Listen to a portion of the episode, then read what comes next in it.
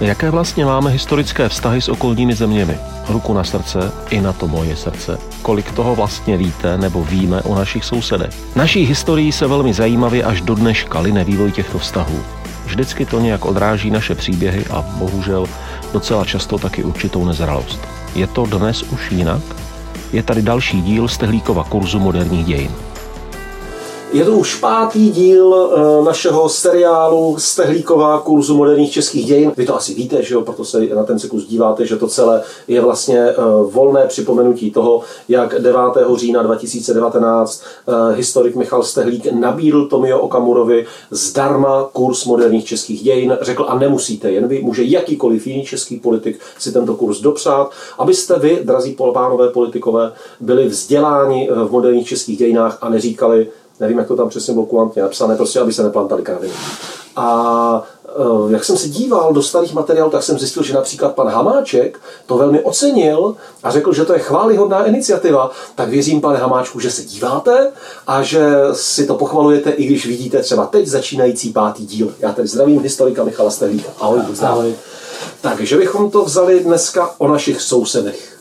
Teď se tak hodně orientujeme na ten západ, Německo, Rakousko a nějak o těch Polácích, Maďarech, a tam teďka ten úplně východní kus Československa, jak byl ještě, jak to je dneska pomotaný, jak se Slovákama, s Ukrajinou a v blahé paměti tam ještě spojeno Polsko s Maďarskem, jak se tyhle věci všechny děly, jak to máme dnešku. No ze sousedy e, zjednodušeně to máme složité, to v 20. století určitě, a zase, když půjdeme přes začátek 20. století až k dnešku, eh, tak, tak složité bude možná eufemismus. Mm-hmm. Byly jenom jako určité momenty, kdy to fungovalo. Možná žijeme dokonce jako jedno z nejlepších období, pokud jde o sousedské vztahy, byť se to tak nemusí vždy, vždy pozdávat. No tak já obecně říkám, že teď žijeme nejlepší období zatím celých dějin naší republiky, což je možná pak speciálně na další téma, někdy se o tom pobavit. Určitě, určitě ano. Eh, je to vlastně bezprecedentní období, kdy nezažíváme krize typu, které celé 20. století přineslo.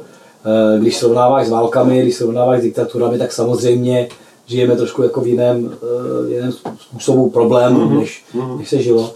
Ale u těch sousedů samozřejmě my nevisíme ve vzduchu, řekl si, směrujeme na západ, jakoby západní kultury, západního společenství. Měli jsme tady východní kapitolu poměrně silnou. A ta vazba, ta, ta, ten ta slovanská nostalgie je pořád přítomná. Eh, já bych dokonce i řekl, že teďka žijeme eh, tak jako celkově nejlepších 30 let eh, v rámci toho století fungování našeho státu že by to tak jako šlo vzít nejenom z hlediska vztahu k sousedům, ale i z hlediska vůbec našeho národního příběhu nebo státního příběhu. Tak určitě žijeme jako bezprecedentně nejlepší období, protože museli bychom srovnávat za poslední století s několika válkami, několika diktaturami a úplně jiným charakterem třeba ekonomických a hospodářských krizí, než, než žijeme dnes. Samozřejmě každá doba má své problémy, bych to mhm. řekl takhle jako obecně, ale to, když dnes se hovoří o ekonomické krizi na obrazovkách televize, tak je to úplně jiná krize, než zažívala třeba první republika mezi lety, zejména 31, 33, prostě jsme v úplně, úplně jiném světě. A úplně podobné je to s těmi sousedy, že dnes žijeme úplně jinou kapitolu, než jsme si třeba žili eh, od začátku první světové války, když to vezmeme od toho symbolického 20. století, až třeba po pád železné opony. I ten dokonce poté způsobil mnoho takových napnelismů, abych řekl Verichovsky, i, i vůči sousedům. Takže ty začátky vlastně nebyly šťastné, byť vypadaly z dnešního pohledu idylicky. Máš to Rakousko-Uhersko, žijeme v té rakouské části, je to vlastně jako relativně civilizovaný část ve středu, ve středu Evropy a to je ten pojem střed Evropy. Teď si mm. vlastně my východ, západ, kam vlastně patříme, ale to, co se stane mezi lety 14 až 18, to prostě v podstatě rozsekne to Rakousko, vybouchne, způsobí nové hranice, které se ještě budou přemalovávat skrze 20. století. Jsou vlastně... A do značné míry jsou vnucené, jsou prostě překreslované z hlediska zájmů. A teď, jestli jsme v jeden moment miláčci těch, kdo překreslují, tak za 20 let můžeme být i zlobivými chlapci, těch, co uh-huh. překreslují, to prostě tak bývá. Ale vstupujeme v podstatě do období, kdybych to řekl úplně zjednodušeně, že ten československý stát má sousedy, kteří ho nemají rádi. Mm-hmm. To je vlastně první fáze našeho vztahu, vztahu k sousedům. A oni na to mají svým způsobem právo. A každý jinak. každý má jiný důvod. Ono to potom vyznívá, takže vlastně nejstabilnější vztahy máme s tím Rakouskem, které by nám mělo zazlívat, eh, zazlívat to nejvíce. No a pak je tady ten druhý moment, který žijeme podle mě celé 20. století a vůbec nemu, nemusíme jít chronologicky, můžeme jít tematicky po jednotlivých státech a národech. Mm-hmm. A to je jistá míra vysoké neznalosti těch sousedů. Mm. Ale tím myslím i Slováky. To vůbec není tak, že by česká společnost měla nějakou enormní potřebu své sousedy znát, poznávat a nedej bože chápat.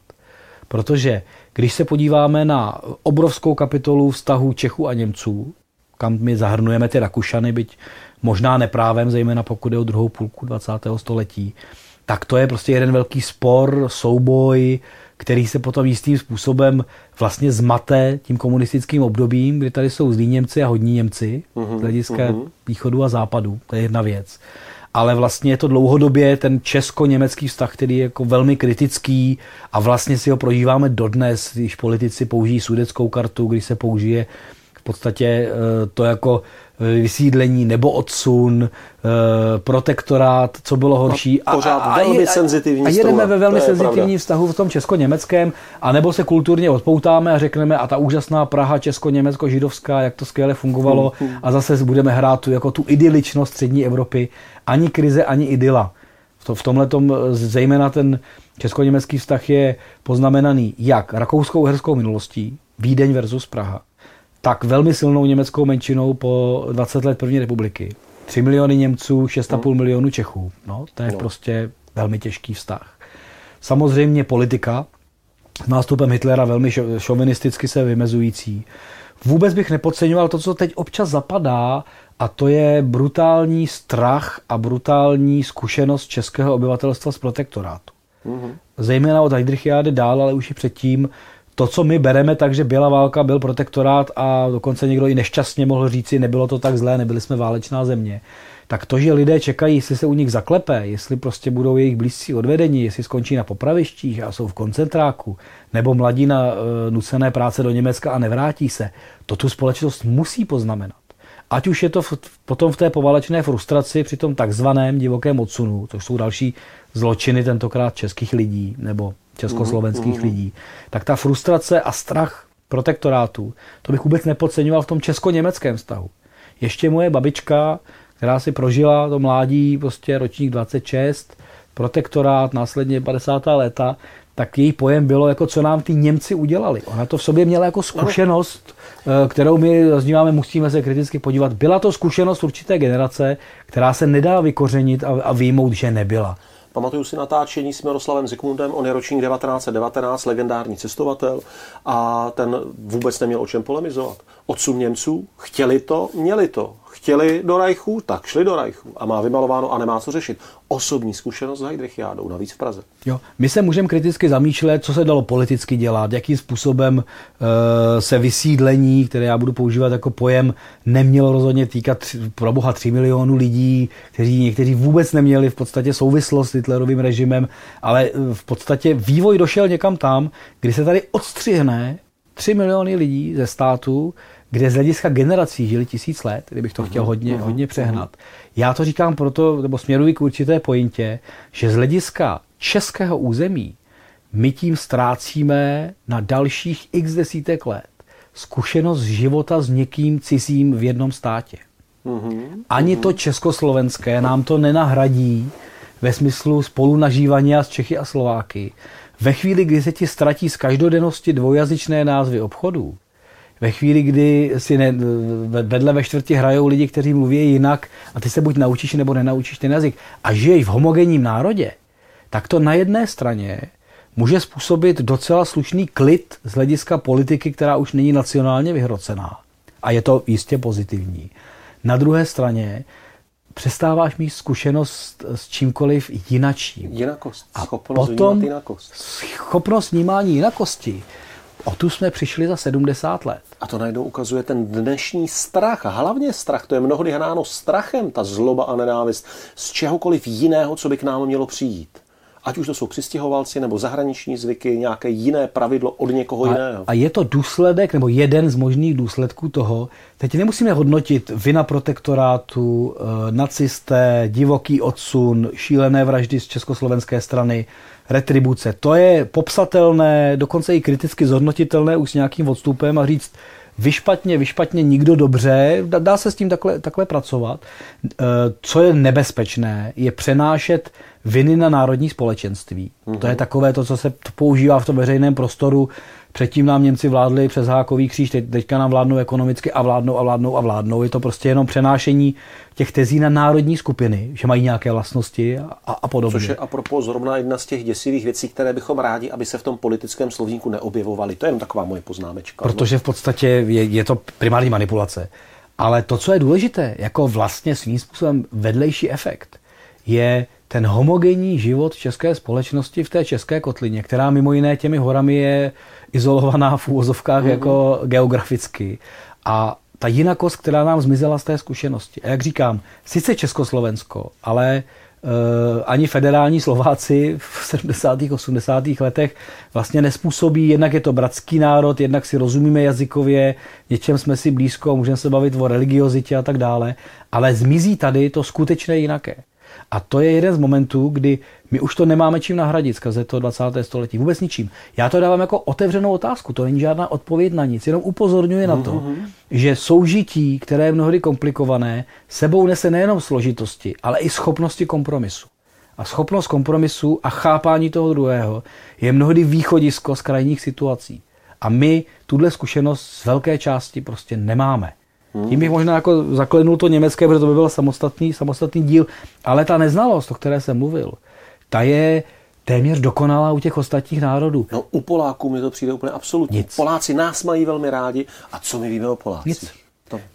V podstatě já, si, já jsem to v jednom ze nějakých novinových rozhovorů říkal takovým škaredým jako příměrem, že mně připadá, a teď omluvte za subjektivitu, že my prostě Poláky vnímáme jako někdejší kšeftaře s vodkou a cigaretama na Těšínsku. Ano, ano, ano, takový ten uh, komunistický... Jako... V podstatě jsme v tomhle schématu, ano. že jako ty pšonci tam v podstatě dělají tohle. Ale když se podívám, a taky to říkám schválně tímhle vyhroceným příkladem, kolik mají Poláci nobelistů z literatury. No, a jejich filmový průmysl jak jsou na tom kulturně. Prostě. Můžeme se bavit o tom, jak se chápeme nebo nechápeme i v aktuální situaci religiozního tlaku anebo konzervativního tlaku státu na některé liberální hodnoty, kdy my to vnímáme určitě jinak. Ale to primární je naše neznalost.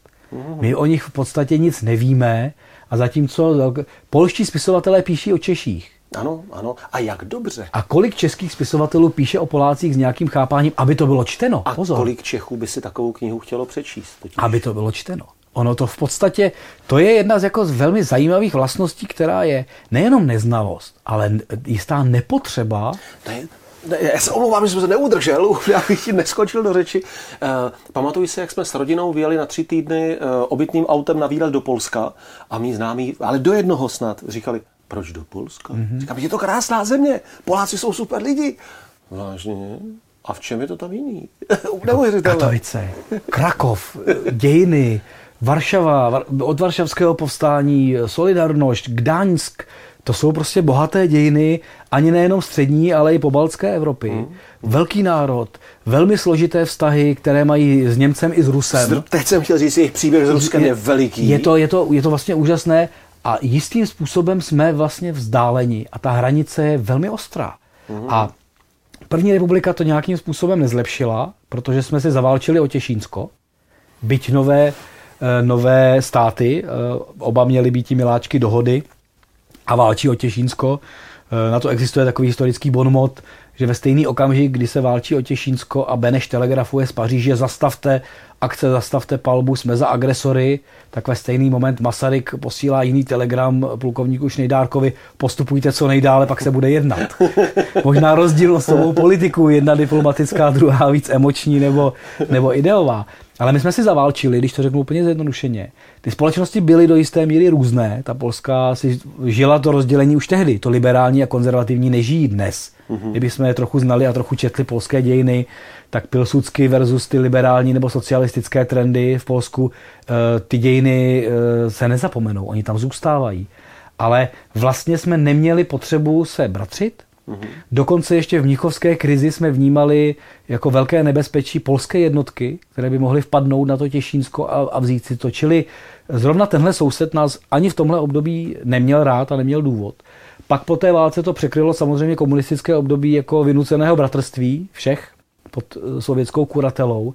A to, co beru třeba jako pozitivní, což se vlastně jistým způsobem nezúročilo, je výborné vztahy solidarnosti s chartou, eh, osobnosti jako Adam Michník, Václav Havel, kteří se potkají na sněžce, kteří hovoří stejným jazykem ve smyslu práv, ve smyslu liberalismu, ale vlastně se to nepropíše kromě začátku 90. let se to nepropíše do toho dalšího vztahu a nezafunguje to. Prostě to tady není. Já si tady dovolím i připomenout, že vlastně uh, ulice, na které uh, na pražských Vinohradech uh, sídlí uh, ústav pro... Ne, ne, tam jsou archivní složky, kde se dá probírat, uh, probírat archivem STB, uh, je v ulici Svěcova. Eh, což a, je Polák, a prostě který, se věc, upálil který se upálí na, na dožinkách prostě proti ve Varšavě. O, 68. proti okupaci u nás. Prostě, jako, no. Můžeme si být jistí, by to zní vlastně úplně jako jednoduchá teze strašně, že zájem sousedů o nás byl vždy o něco větší než nás o ně. Mm-hmm. U všech. Zase použiju naopak Rakušany, po první republice, respektive během první republiky, jsou tady vztahy relativně normalizované. My dokonce pod tlakem dohodových mocností posíláme potravinovou pomoc do Vídně, kde hrozí reálný hladomor. Rakouský prezident Hajniš navštíví Československo a navštíví Masaryka. A ty vztahy nejsou tak špatné vůbec. Projeví se to třeba po druhé světové válce, i když je ta Vídeň v podstatě neutrální a, a tak dál. Ale podívejte se na 68. rok kdy výrazná část eh, československé emigrace eh, odchází do Vídně, odchází do Rakouska, má podporu Bruna Krajského, jako rakouských, uhum. rakouských lidí, rakouských socialistů a dalších. A vlastně Rakousko je to, které z velké části vlastně nahlíží víc do Čech. Jedni z prvních, kdo informují o revoluci 89 je rakouská televize, přes kterou si ostatní berou informace. Zase ten náhled sem je o něco intenzivnější, než nás do toho Rakouska, protože když se zeptám na vztahy s Rakouskem, tak nám se vybaví protesty kolem Temelína. Mm-hmm. Možná. A víc? Něco? Poslouchání vídeňské televize v Brně a sledování. A, a 80. léta a to je, že já jsem na jihu Čech koukal na reklamy rakouské televize jako na zjevení, jako, no, no. jako dítě. Ale vlastně ten reálný vztah s tím sousedem, ani mm. po tom 90. roce, se vlastně zase jako nezlepšil, neposunul, nešel do nějakého vzájemného chápání. Ty světy žijí vedle sebe. My nežijeme se sousedy, my žijeme vedle svých sousedů. A mohli bychom postoupit dál, kdy jako uh, příklad, který samozřejmě má i svoji geografickou logiku, je Maďarsko, které nikdy nebylo náš soused v konečném důsledku, ve smyslu Čechů. Ano. A to byl soused Československa. My jsme ho vnímali, zejména za první republiky, jako ohromné nebezpečí, reálné, protože maďarské vlády se uh, vlastně nezbavily plánu obsadit Slovensko, obsadit znovu ten Feldvidek uh-huh, a mít no. to zpátky v Uhrách. No, no. Což třeba mimo jiné akce našich tajných služeb v celých 20. letech nesměrují na Německo, ale na Maďarsko. Uh-huh. To je to největší nebezpečí, že by se tam mohlo něco stát. To je ten náš jako velký tlak tam, eh, že by to mohlo spochybnit vlastně realitu integrity, integrity republiky. Ale co nastane poté? Pak Maďaři obsadí kus Slovenska v rámci uh, vídeňské arbitráže 38 a následně ano, ano. 39. rok. Takže zase proběhne válečná, válečná zkušenost a v komunistickém internacionalismu se všichni tak nějak jako musíme mít rádi. A Maďarsko sem dolehne maximálně v revoluci 56, kdy se leknou všichni i v Československu, Co strašného se aby, se revoluce, aby se revoluce nepřelila. Ale jednak je tady bez pochyby jazyková bariéra mm-hmm. Nemo, horší než s Němčinou. Prostě já, objektivně, já jsem se zkoušel učit maďarsky a Geografické jazyky ne, ne, nezvládl, jsem to, nezvládl jsem to, přiznávám. A geografická bariéra, jazyková bariéra a jsou tady potom příklady těch vzájemných vztahů, jakmile skončí ten internacionalismus, tak třeba, ono je to hezké, jak s těmi sousedy v rakousko-uherském kontextu nakonec vedeme ty největší spory o velké stavby civilizace. Temelín v rámci Rakouska a mhm. Gabčíkovo Naďmároš uh-huh. jako mhm. velká vodní stavba z hlediska konce federace. Ale jak se zachová Československá federativní vláda v krizi let 90 až 92? Krizí, myslím, vlastně konec republiky, kdy se postupně v podstatě to rozpadá. Eh, kdy Maďaři řeknou, my nedostavíme Naďmároš. My To nechceme. Nechceme takhle gigantickou stavbu. Dostaví se jenom Gabčíkovo, jedná se jakým způsobem. A Československá federace řekne, no ale to je problém slovenské části. Mm-hmm. To není český problém. To je váš slovenský problém a vy si to nějak řešte. Zase to říkám velmi zjednodušeně. Ale vlastně došlo k tomu, že se projevilo, že co s námi bezprostředně nesouvisí geograficky, tak nás vlastně nemusí, nemusí až tak zajímat. Mě teď napadá velmi smutná paralela na jaře eh, roku 2020, tedy tohoto roku, se řešilo, že bychom měli v naší zemi přijmout snad devět, eh, tuším Němců, kteří měli těžké stádium covidu a objevovala se spousta hlasů, že nikoho takového nechceme. Teď uh, máme uh, podzim 2020, máme velké problémy a proudí k nám poměrně velká pomoc od našich sousedů a nikdo nekřičí, ať si to tam nechají. Naopak jsme rádi, že nám to sem jede. Jo, já myslím, že uh, já nemám rád takové ty pojmy národní vlastnost, národní charakteristika, ale v něčem to ta společnost, já nepoužiju pojem národ, my už jsme taky jako, já bych rád opustili tu národní logiku v tom uvažování, by to tak docela nejde, bavili jsme se o vlasti v prvním, v prvním díle, ale ta společnost, eh, jak v jiném díle mluvíme o skepticismu a kriticismu, tak bychom mohli mluvit o jisté uzavřenosti, o jisté a priorní obavě z jinakosti. To je totiž, o, o životě, který, který je žít sám pro sebe. To je jedna z vlastností, která z těch dějin 20. století taky do značné míry vyplývá. A to jsme ještě vůbec nenarazili na ty sousedy, co nejsou sousedé ve smyslu Sovětského svazu, anebo nějaké orientace na Francii, Británii, Ameriku v rámci těch velmocenských věcí. Ale ta jistá míra uzavřenosti, kterou jsme si e, vlastně vypěstovali, není nám vnucena nikým je dána i homogenitou toho českého národa v tom geografickém prostředí. A když se ty dějiny jakoby částečně uzavřely 1. ledna 1993, kdy definitivně teď jsme homogenní v těch svých hranicích, nepotřebujeme kolonizovat na východ, ano. ve smyslu Slovenska a podkarpatské Rusy a jsme to my sami o sobě v té naší hezké České republice a jenom se podíví na 90. léta a přední stránky novin, jak jsme ten tygr střední Evropy ekonomický, uh-huh. jak jsme nejlepší na světě, ve vyrovnávání se s tamtím a o ním, protože si jako stačíme, protože jsme to jako my. Není tam nějaký politik někde napříč dějinami našimi, teda těmi moderními, který hrál s tou kartou třeba strachu a obav z té jinakosti. Proč o tom mluvím? Eh, když jsem šel přes Gronsko, malá osobní zkušenost, šel jsem to s partou eh, britských vojáků ze speciálních jednotek. Chlapíci, kteří toho zas o naší zemi tolik by vědět nemuseli. A já jsem tam odjížděl mimo jiné i s pocitem, jak se mezi nimi prosadím, jako hmm. já Čech, já blbej, malej Čech. A ti chlapi, oni tuhle, je tahle otázka vůbec nenapadla. Oni vůbec neřešili, odkud jsem. Je zajímalo, co jsem zač. Mm-hmm. A ve chvíli, kdy jsme si začali rozumět, tak až třeba po týdnu, po 14 dnech toho pochodu přišlo na přetřes, že jsem teda vlastně z Čech a jak se u nás žije. A vlastně já mám pocit, že my velmi žijeme furt v tom pocitu, oni si o nás všichni myslí, že jsme malí a blbí. Oni nás všichni podceňují, ale dělají chybu. Ale to je úplně milný předpoklad, protože nejen, že nás nikdo nepodceňuje, on nás nikdo neřeší. Ve smyslu, že by nás potřeboval určovat velcí, malí, chytří, hloupí. To řešíme my u nás. A to je zase uh, na druhou stranu je to sebestřednost. Jakože řešíme, že nás řeší. No, no. A není právě politik nebo někdo, kdo to jako implementoval pod kůži, aby se o tom mluvilo? Ne, ne, nevznikl někdo tady s tímhle narrativem, když by přišel a začal nám to jako do dějin sázet? Já myslím, že ne. Eh, dokonce i ten eh, člověk, který nám vytvořil ten stát, Masarykovský, tak byl naopak Weltman, který eh, se trošku znášel mimo ten národ a vnímal, vnímal celý svět. Mohli bychom to více cítit u Edvarda Beneše, v tom jako našem, našem českém, ale i z toho, co si říkal, je tady ještě jedna věc, která může samozřejmě tu vlastnost posilovat nebo modelovat, spoluvytvářet a to je to, jak se cítíme v tom velmocenském světě. Mm-hmm. Protože my se můžeme cítit, tak jsme byli definováni Versajskou smlouvou. Někdo jinde napsal, co budeme. Byť mm-hmm. jsme to chtěli, mm-hmm. ale mm-hmm. museli nám to povolit. No. Ještě to trošku přeženu. Vybojovali jsme to legionáři, dáme si narrativ jako války, ale zase 100, 120 tisíc úžasně odvážných chlapů v legích versus několik milionů eh, těch, co umírají v šedivém kabátci Rakouska, Uherska. Ty hry nejsou, nejsou černobílé. Tak to jsou ti, co to namalují jako zvenku z toho západu, protože jsou vítězové. Pak to přemaluje uh, nějaký prostě chlapík s knírkem, zase zvenku, mm. nás jakoby převálcuje těma holínkama. Josefa Čapka, úžasný grafiky, ilustrace, ano, prostě vtipy ano. holínek, co přes tu, přes tu zemi přejdou zvenku, zase nám to někdo způsobí.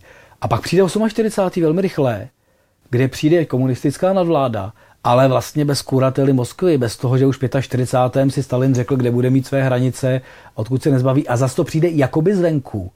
Takže e, najít sebevědomí mm-hmm. v společnosti, která žije velmi složitý vztah se svými sousedy, která je dlouhých 70 let už vlastně homogenní a která zároveň se může cítit, že je součástí spíše toho, jak, se, eh, jak fungují přesýpací hodiny těch velkých dějin, No, to je těžký úkol pro to sebevědomí. A my vlastně máme tendenci tím pádem pořád to vnímat, kdo si nás sebere teď. Proto tak krásně funguje i ten narrativ Evropská unie. Teď je to, hor, je to stejný, jak za Mníchova. To tak. je další takový ten oblíbený uh, obrat, který lec jaký politik A používá. ono to má vlastně podprahové spojení s tím, co jsem říkal. Vždycky někdo přišel a rozhodl o nás. To znamená, ti, kteří od Václava Klauze staršího, potom je Okamburu Václava Klauze mladšího a další, i KSČM, budou říkat, vrací se nám to, že někdo rozhoduje za nás tak přesně se napojí na tuhle linku, která je v těch hlavách. A jak snadno jí uvěřit? Protože ji máme. Protože ona tady je, to je jak s Mariánským sloupem víre, jakmile ten narrativ a příběh mám v hlavě a někdo se mi na něj napojí, řeknu, aha, to tak asi bude.